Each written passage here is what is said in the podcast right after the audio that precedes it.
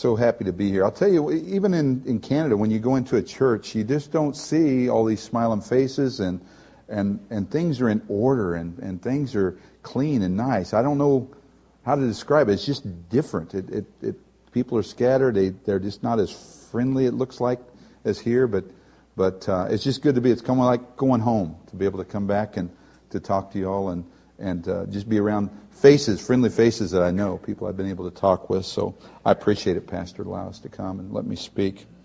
Well, this morning, if you'll turn in your Bibles to 1 Corinthians 4, 1 Corinthians 4, we're going to look at verses 8 through 21. And we're going to look a spectacle to the world and to the church. As you know, we have um, probably one of the greatest spectacles coming up, and I forgot about next week is. Uh, is the big football ordeal. So, you know, most churches just shut plumb down or they put the big screen TV up and, and it's the greatest spectacle in sports. But also the Olympics is coming and, and we've been fretting there in, in Canada trying to figure out how they're going to do all this. I was with a friend the other day and, and uh, we was going over to this Bible study and he says, Jesse, I couldn't even get on the SkyTrain this afternoon. He said, me and my son was going to go over. I wanted to get him some guitar strings. I couldn't even get on the SkyTrain. It was so packed that we end up taking another bus to even get around. And I'm thinking, it's not even the Olympics yet. How are they going to get people around in that city? But it, I guess they're going to put up cattle guards and move the people around. But it's going to be quite a spectacle. But stay home and watch it is what I. Texas, brother. Is that it? but let's take a look this morning at a spectacle, to, a spectacle to the world and to the church. It starts out there in verse 8. Already you have all you want. Already you have become rich. You have become kings, and that without us. How I wish that you really had enough, had become kings so that we might be kings with you. For it seems to me that God has put us apostles on display at the end of the procession, like men condemned to die in the arena. We have been made a spectacle to the world or the whole universe, to angels as well as to men. We are fools for Christ, but you are wise in Christ. We are weak, but you are strong. You are honored, we are dishonored. To this very hour, we go hungry and thirsty. We are in rags. We are brutally treated, and we are homeless. We work hard with our own hands. When we are cursed, we bless. When we are persecuted, we endure it. When we are slandered, we answer kindly. Up to this point, we have become the scum of the earth the refuge of the world. I am not writing this to shame you, but to warn you as my dear children. Even though you have 10,000 guardians in Christ, you do not have many fathers. For in Christ Jesus I become your father through the gospel. Therefore I urge you to imitate me. For this reason I am sending to you Timothy, my son, whom I love, who is faithful in the Lord. He will remind you of, the, of, of my many or of my way of life in Christ Jesus, which agrees with what I teach everywhere in every church. Some of you have become arrogant, as if I were not coming to you. But I will come to you very soon, if the Lord is willing, and then I will find out not only how these arrogant people are talking, but what power they have. For the kingdom of God is not a matter of talk, but of power. What do you prefer? Shall I come to you with a whip? or in love with a, eh, and, and, and with a gentle spirit. Let us pray. Father, as we look at this scripture today, it seems like Paul is being very hard on the Corinthians. And yet, Father, as we look at the truth in the Bible and we understand it, we need to be humble. We need to realize that our lives are in Christ. And Father, if we don't know you as Lord and Savior, we need to humble ourselves and recognize that without you we have no life. There is nothing eternal about our life here on this earth without you. Father, meet with us this morning. Help us to recognize with Paul how we can better ourselves in trying to be humble and realizing that our lives is in Christ. We ask this in Jesus' name. Amen. When Paul called himself and the other apostles a spectacle of the world, there in 1 Corinthians 4 9, It was an image familiar to the Roman Empire. The government kept the people entertained and pacified in the different cities. The amphitheaters would uh, be filled with citizens, eager to see men compete in games and prisoners fight with beasts or wild animals. You see, the Greek word for spectacle gives the English word theater. So it was very important to them to be able to have these places that they could, they could entertain each other. The Colosseum at Rome became the center of the entertainment. And after the main event of the poorest, and, or, or after the um, center of this entertainment, and after the main event, the poorest and the weakest prisoners were brought in to fight with the beast. No one expected too much from their performance. So the ones that were so weary, so wore out, those Christians, those that, that really cared about God, they were put in the arena to fight with these wild animals. What a picture of the apostles of Jesus Christ. But it forms the background for a series of contrasts here that Paul presents to us and the purpose of trying to humble the Corinthians. Do you remember when you was really young, when you was a teenager, when you was so humble? I remember my mom, I was about 16, and she bought me this plaque, and I set it down in my room. It says, I wish, let's see, how, how did that go? Um, it's hard to be humble when you're as great as I am. I can remember that little plaque, and I thought, why did she get that? Is it because I'm so humble? I don't think so, but, but that's sometimes, you know, what we think. We think we're humble, but we're really not. We're always prideful and, and trying to think we know everything. And that's probably more of what I was as a teenager. But look at three questions back in verse 7, just before verse 8 there. Look at the three questions that, that Paul asks there. For who makes you different from anyone else? And what do you have that you did not receive? And if you did receive it, why do you boast as though you did not? You see, this should humble us just thinking about this, just to, just to look at these verses right here and to realize. Story A young preacher said to a very good friend, Please pray that I, I, that I stay humble. And the friend said, Well, tell me what you got to be proud about. And then, did you hear about the minister who had the most wonderful sermon on humility, but he was waiting for a large crowd to be able to preach it to? Now, that just doesn't fit. That just doesn't fit. Do you have one like that, Pastor? The best commentary on this subject of humbleness is the witness of John the Baptist back over in John 3:27 where he said to this John replied a man can receive only what is given to him from heaven. And in verse 30 he must be greater and I must be less. He must increase, I must decrease. And Paul says I wish I could reign with you and be important, but instead I have to be in the arena and suffer for Jesus Christ. You are first in man's eyes, but we are last. But in the eyes of God, the apostles are first. Or in 1 Corinthians 12 20, it says, And the church, and in the church, God had appointed, first of all, apostles, second, prophets, third, teachers, then workers of miracles, and also having gifts of healing, those able to, to help others, those with gifts of admiration, and those speaking in different kinds of tongues. There's a place for pride, in the, there, or there is no place for pride in the ministry. And if Paul considers himself last, and truly what a great leader he was, how can we consider ourselves anything but less than Paul? Church members, we're wrong when we measure uh, when we measure ourselves and uh, other than with the standard of God.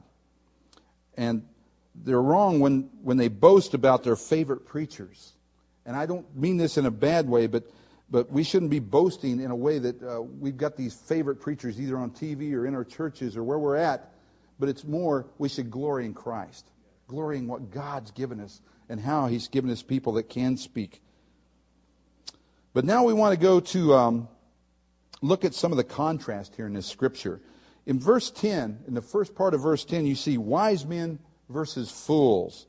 If Paul would have remained a Jewish rabbi, he could have attained great heights in the Jewish religion. Or he wouldn't have, uh, or he, he, wouldn't have to have ministered with the Gentiles or stayed with the Jewish legalists in, in Jerusalem church. He would have avoided the great deal of persecution that he went through. Paul was a fool according to men's standards, but the Corinthians were wise in their own eyes. They kept telling Paul, we, We've got it made. We know who we are. The way they way to become spiritually wise is to become a fool in the eyes of the world. 1 Corinthians 3:18 says, Do not deceive yourselves. If anyone of you thinks he is wise by the standards of this age, he should be a fool so that he may become wise. So it's, it's quite a contrast there. Think of the words of missionary Jim Elliot says, He is no fool who gives what he cannot keep to gain what he can't lose.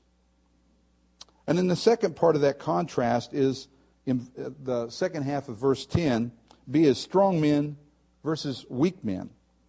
There was a time Paul glorified in his own strengths. Then he meets Jesus Christ. I'll tell you, that changed his life. It was through, uh, through his own suffering that Paul discovered the spiritual strength. It was a, a result of his personal weaknesses.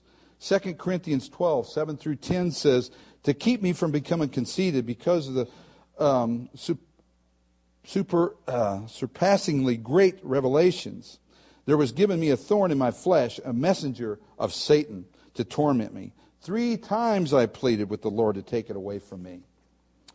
But he said to me, My grace is sufficient for you, for my power is made perfect in weakness. Therefore, I will boast all the more gladly about my weakness, so that Christ's power may rest in me. That is why, for Christ's sake, I delight in the weakness and results, in hardships and persecutions, in difficulties, for when I am weak, then I am strong. See, the Corinthians were proud of their spiritual achievements the fractions in the church. They were proud of their human leaders and their favorite preachers, but of all this was only weakness. They thought they were really something. Boy, I'll tell you, with Paul out of the way, they could practice and do about anything they wanted to. There is strength only when God gets the glory. That's the only strength there is. And then the third part of this, honorable versus dis- despised, in the, from 10c, the last part of 10, to uh, verse 13. You see, this is the crux of the whole matter. The Corinthians wanted the honor that comes uh, from many, not, not the honor that comes from God. They wanted men to look at them and go, you know, I'm really something. But they didn't want to look and see what God had to say to them. But all this was just, uh, they were borrowing glory by associating themselves with great men. Paul questioned, if you want to associate with us, you better be ready to suffer because Christianity isn't about just being out here and, and getting people to look at you and go, look, I'm a Christian. Because when you start telling people you're a Christian, they're probably going to walk away. Or they're going to be looking at you with a, with a microscope to, to see what kind of a spectacle you really are for them. We apostles are not held in honor, but, in, but despised. Paul goes on to share the suffering that they will endure as a servant of God. Just Paul saying he worked as a tent maker lowered the expectations of many Greeks. They despised manual labor. So him to say he was a tent maker, it's like, ooh, man, I don't even know if we could follow Paul because what's he doing doing that manual labor? We don't we don't like that kind of a thing. Paul also let us know how he responded to life situations, the way people treated him and how he treated them back. In itself, it helped make Paul a great man of God. Just think, when Paul was despised, he blessed just as Jesus commanded. And when he was persecuted, he endured. And then when he, slandered, when he was slandered, Paul tried to make peace. And in all things, he sought to respond in love. It was so important to Paul to let people know that as I am, I try to represent Christ, and I want to be just like him. What was the end result? Men treated him as filth of the earth or this world. Verse 13 When we are slandered, we answer kindly. Up to this moment, we have become the scum of the earth, the refuge of the world. It is not fit that he should even live. You see, over in Acts 22 22, it even says the crowd listened to Paul until he said this. Then they raised their voices and shouted, Rid the earth of him. He's not fit to live. Man, how can a man that, that's standing and trying to share Christ and giving them eternal life, and then he's treated like this? It doesn't make any sense. But there it is. Paul and the other apostles were treated just as their Lord was. God vindicated them and brought glory to his name. It wasn't about Paul, it was about Jesus Christ. Faithfulness in service, humbleness in mind. These are two important characteristics of a minister of Jesus Christ and willing to work and willing to suffer go along with that. You know, sometimes we don't want to do that. When we sit down and think about it, boy, to teach a Sunday school class, to go out here on the street, to get involved in a Bible study, uh, almost anything you can think of, if you sit around and think of it long enough, you can figure out, boy, I'll tell you why, that's going to be some work. I've got to give up time. I'm going to miss out on this favorite show. I, there's other things I'd like to do. I'd like to build a, another building. There's something that's going on in, in my family's life. So you've got to take that and really weigh that out and try to figure out what is the most important thing to me. What am I going to grow from? How is this going to affect my life in the long run? It's one thing to be faithful and another to be popular. Now, let me tell you about a third characteristic or, uh, that helps balance out the others is tenderness versus the Father, and that's verses 14 through 21. Tenderness versus the Father. Paul had compared, the local, compared the local church to a family back in uh, 1 Corinthians 3 1 through 4, but now the emphasis is on the minister of a spiritual, or the minister of a, of a spiritual father. In none of Paul's letters did he ever call himself a father. I'm sure he knew the teachings that Jesus taught back in Matthew 23, 8 through 12. He says, But you are not to be called rabbi, for you have only one master, and you are all brothers. And do not call every, anyone on earth father, for you have one father, and he is in heaven. Nor are you to call or to be called teacher, for you have one teacher, the Christ, and the greatest among you are all or will be your servant. For whoever exalts himself will be humbled, whoever humbles himself will be exalted. Paul reminded the church of the important ministries he had performed through and, and by himself. And we're going to go back and just look at three points very quickly here to the rest of this chapter. First, Paul had founded a family. And that's what we need to do. We need to be involved in family. But here, Paul founded a family. Verse 14 through 15. The Corinthians were Paul's beloved children in the faith, he said. And we, when we have the joy of leading someone to Christ, we become his or her spiritual father or spiritual mother. And that doesn't mean that, that we gain any kind of authority over them or access. It's just that we had the opportunity to share with them that we need to make disciples out of them. We can't put that over on somebody else. You can't go say, tag, you're it, and then give them to a church or give them to somebody else because you can't leave them on, left aside. They need a, a spiritual father, they need a spiritual mother to come alongside them and help them. Over in 2 Corinthians 1.24 it says, Not that we lord it over your, over your faith, but we work with you and your joy because it is by faith you stand firm. We're looking for that person that will truly grow in Christ. It doesn't form a special relationship that God can help that born again person grow. Listen, the local church is God's family for helping the new Christians grow and develop. Paul never took credit for any of their conversions. Their spiritual birth was in Christ and through the gospel. All he said was he was there for uh, assisting in the birth and, and helping them, but he didn't take any credit for it. He gave it all the glory to God. As children, we may have many guardians and teachers, but we can have only one father. Paul founded the church in Corinth, and Apollos followed him and taught the people. And in some way, uh, it's not really made clear, but even Peter was also there ministering in Corinth, or, or maybe he'd even sent representatives to help in, in place of him. But, but some way, Peter was even involved. But, but Corinth had representatives of Peter, but God's children need the ministry of different teachers.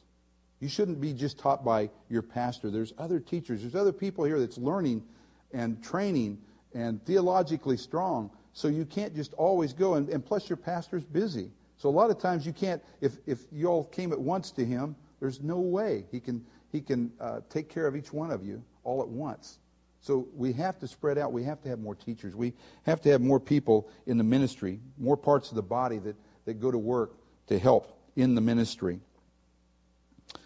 And you probably remember who your spiritual father was. I can remember back in Wichita, Kansas, when I was uh, trusted Christ as my Savior. His name was Pastor Roy Johnson. And um, I'll never forget. You know, he, he, was the one that was, was able to stand up and, and tell me what truth was. And for a year and a half, I kept listening to him, but I just couldn't quite figure it out. But once I did, I realized he was the one I needed to learn from because he knew the truth. Everything I looked in the Bible, as he said it, it was right there. I didn't have to worry about if he was making up something or giving me something that wasn't real. So he became my spiritual father. He started training me and, and helping me to understand more. And then, second, Paul was an example to his family in verse 16 to 17. Children have a way of irritating their parents, don't they? Either for good or for bad. Researchers tell us that teenagers, teenagers actually learn to drink from their parents. And my guess is they probably learn other bad habits from their parents also. I know growing our children up, um, I grew up with alcohol in my family, but after my two daughters were born, after I received Christ, there was no, none of that in our household. So hopefully, um, they wasn't able to see any of those things other than maybe in videos or something that we had around that, that they was able to see their dad with, with beer and cigarettes and things going on. And we tried to raise them that way, but it still doesn't mean they won't fall off the wagon and, and end up doing something crazy as it goes along. But, but we tried to, to give them the best examples we possibly could to raise them up. You see, the word followers literally means mimics. Followers do, uh, what are, do what they are taught, and they watch and learn and to mimic their leaders. Just as a little baby does, you know, as you, as you do something, that little baby does the same thing. It's just monkey see, monkey do. But as they learn, they start mimicking that. So we want to mimic things in our children's lives that will help them to recognize that they can be strong Christians.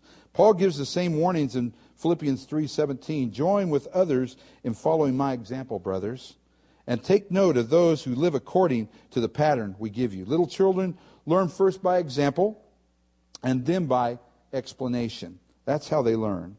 And when Paul pastored the church in Corinth, he set, by, set um, the example before them in love and devotion to Christ, sacrifice and service. Paul said in 1 Corinthians 11 1, he said, Follow my example as I follow the example of Christ. That's our example. That's who we need to mimic, is Jesus Christ. Paul was a good example because he followed the greatest example of all. Paul was also a good teacher. It takes both a good example and a good teacher to bring children um, along to maturity to help them out. And Paul sent Timothy, one of his spiritual children, to remind the church of the doctrine and the practices that Paul always taught. It was so important that Paul wanted to make sure that these Corinthians went on. He sent one of his best students, one that really was, would stand out, one that would practice the principles and the doctrines that Paul had set forth for him. That he knew when he sent Timothy there, he wasn't going to go off onto some other tangent and do something different than what he was told or what he, what he was taught. That he would stay right with the Word of God. He may work out his, um, his will in a different way, but the basic doctrines and the principles are always the same. They're always in, the, in, in truthful. Philippians 2 12 through 13 says, Therefore, my brother, or my dear friends, as you have always obeyed, not only in my presence, but now much more in my absences, continue to work out your salvation with fear and trembling. trembling. For it is God who, who works in you the will to act according to his good purpose. Listen, churches have moved away from God's wisdom, and they've substituted man substituted for man's wisdom. And there's so many churches in America, and especially in Canada, that has went so liberal. They've given up on God's word. They haven't taken this so seriously that they start using man's wisdom and doing what they want to do and saying what they want to do, and people are getting confused. They don't know what truth is. We have serious doctrinal deficiencies among our various churches right now. It's unbelievable. Men have gone beyond that which is written, Paul said in 1 Corinthians 4 6. Because of this, it has been brought division into our churches. We don't have that ability as evangelical Christians sometimes to come together and say, we all believe identically the same thing. Because somebody's going to do something about baptism. Somebody's going to say something about um, the way uh, we um, treat children or, or, or something that will will uh, devastate you when, when you think, how could they think that way when the Bible says this? And to try to change their minds and their hearts, they're going, No, I've already thought this out, and this is what I believe, or this is what somebody told me. And then, third, Paul was faithful to disciple the family. The most important thing, verses 18 to 21. A child, uh, a child's will must be broken, but not destroyed. You take even a horse, it's very dangerous if it's not broken. But once you break him and have him where he's able to be ridden or able to plow with him, he becomes uh, something very useful. But once um, a child's the same way, pride's a terrible thing in the Christian life and in the church. Sin has made the Corinthians puffed up, even at the point of saying, Paul will not come to us. They were saying, his bark is worse than his bite. Every one of us, when it comes down to understanding what humility is, we almost have to be broken down because our pride lets us think of things that, that we think we're right in. Even sometimes, even when you're right, you almost got to say, I'm going to humble myself and not stand up and not argue or not fight. It's almost better just to sit down and, and not stand for something, even when you're right. You're better off just say, you know, let's not argue about this. Let's, let's give up on that, and we'll maybe take this up at a, at a different time or something. Pride's terrible. 2 Corinthians 10 11, 10 and 11 says, For some say, his letters are weighty and forceful, but in person he is unimpressive, and his speaking among us is nothing. Such people should realize that what we are in our letters, we are absent. When we are absent, we will be in our actions when we are present. Paul's even been very patient with them. By the time, uh, but the time had come and he had warned them and he given them time to get ready, but now he's coming. He says, I've got to come to you. Have you listened to your to moms before with little children? And you, they might be outside, and I, I recognize, and they'll say, Now, if you do that one more time, I'm going to whip you. Now, I, I told you, if you do that one more time, and boy, they look up and they do it again. Now, I'm telling you, I, I'll just give you one more shot at this, and then you're getting a whipping. And it goes on and on, but they never come to the point of actually punishing them. And then they have all this problems and situations. And if, if children grow up that way, then they know they can get away with anything. And that's how we are as Christians. We shouldn't be able to get away with anything. We should recognize that we need to be obedient.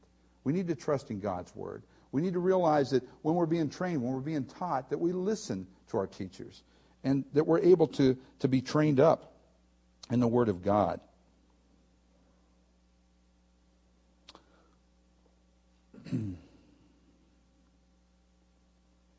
Paul gave the Corinthian church time to put their house in order. Everything Paul taught was the same everywhere in every church. He didn't ever change it around. The truth is always the truth, and it'll never change. It's got to be that way. We can uh, be under good ministry of teaching, but if we get away from it, even just for a season, sometimes we forget what we know, and before you know it, we can start thinking that um, we don't believe the Word of God. Maybe we can tear this part out. Maybe we don't have to follow this part of the Word. Maybe it's not real in our life. That's why Paul sent Timothy to reinforce and remind the Corinthians about the truth of the Word of God, and it wasn't going to change. And Paul was going to come back sometime, and he was going to set the thing straight. And if they didn't believe it, he would come there with a whip if he had to. Well, the kingdom of God is not in words, but in power. That's what the, what the kingdom of God is. God's power is different than man's philosophy and wisdom. God's power changes minds and hearts, and we will never be the same after the Holy Spirit changes our life. After we've received the Holy Spirit, there's no reason for us to go back into our own will. And sometimes we do, though. You will never be the same. The way we look at things, the way we see life, the way we, we react to others with humility, and most of all, your newfound access to the throne of God, that we can pray and that we can seek His face. All we got to do is recognize that humility needs to come into our life that we might receive this power through prayer, through supplication, to realizing that, that God has the answers for us if we could just trust Him. Whether with a rod or in love or in spirit of meekness, Paul gave them a choice.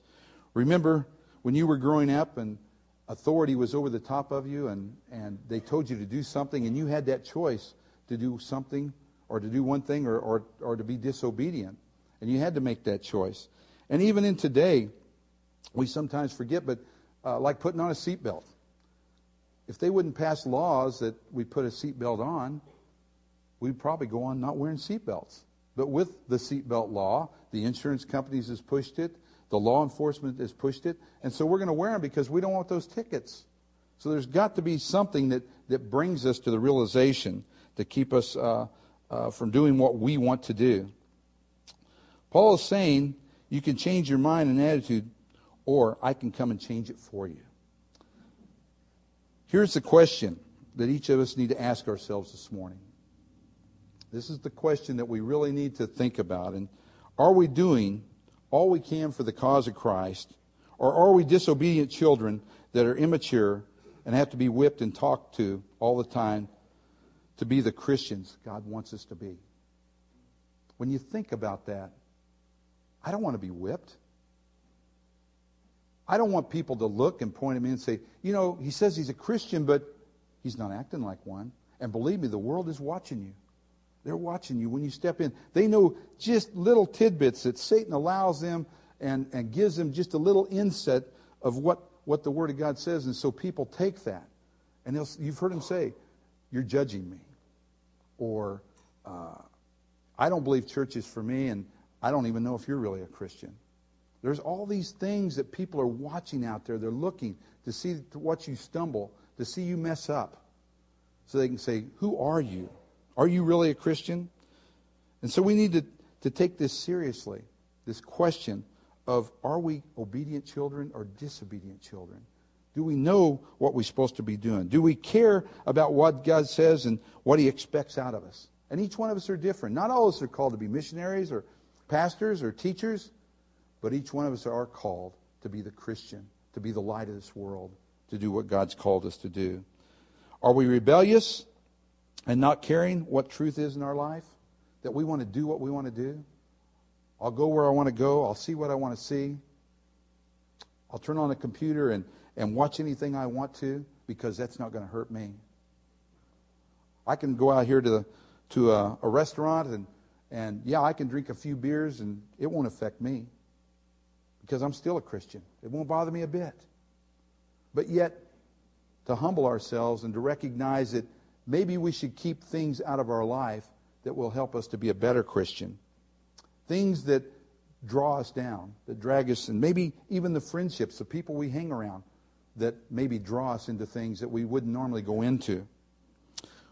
We need to judge ourselves and see if we find any wicked thing within ourselves. And the only way you're going to do that is to truly pray and ask the Holy Spirit to, to look inside you. And that you might confess these things that are going on in your mind and in your heart, that you might give them up. Remember, we should be different as a Christian. Behold, old things are passed away. Behold, all things become new. So why don't we get our lives in order so God doesn't have to punish us to respond the way we should? to truly, they, we don't have to be held accountable all, other than by what the Holy Spirit teaches us and trains us.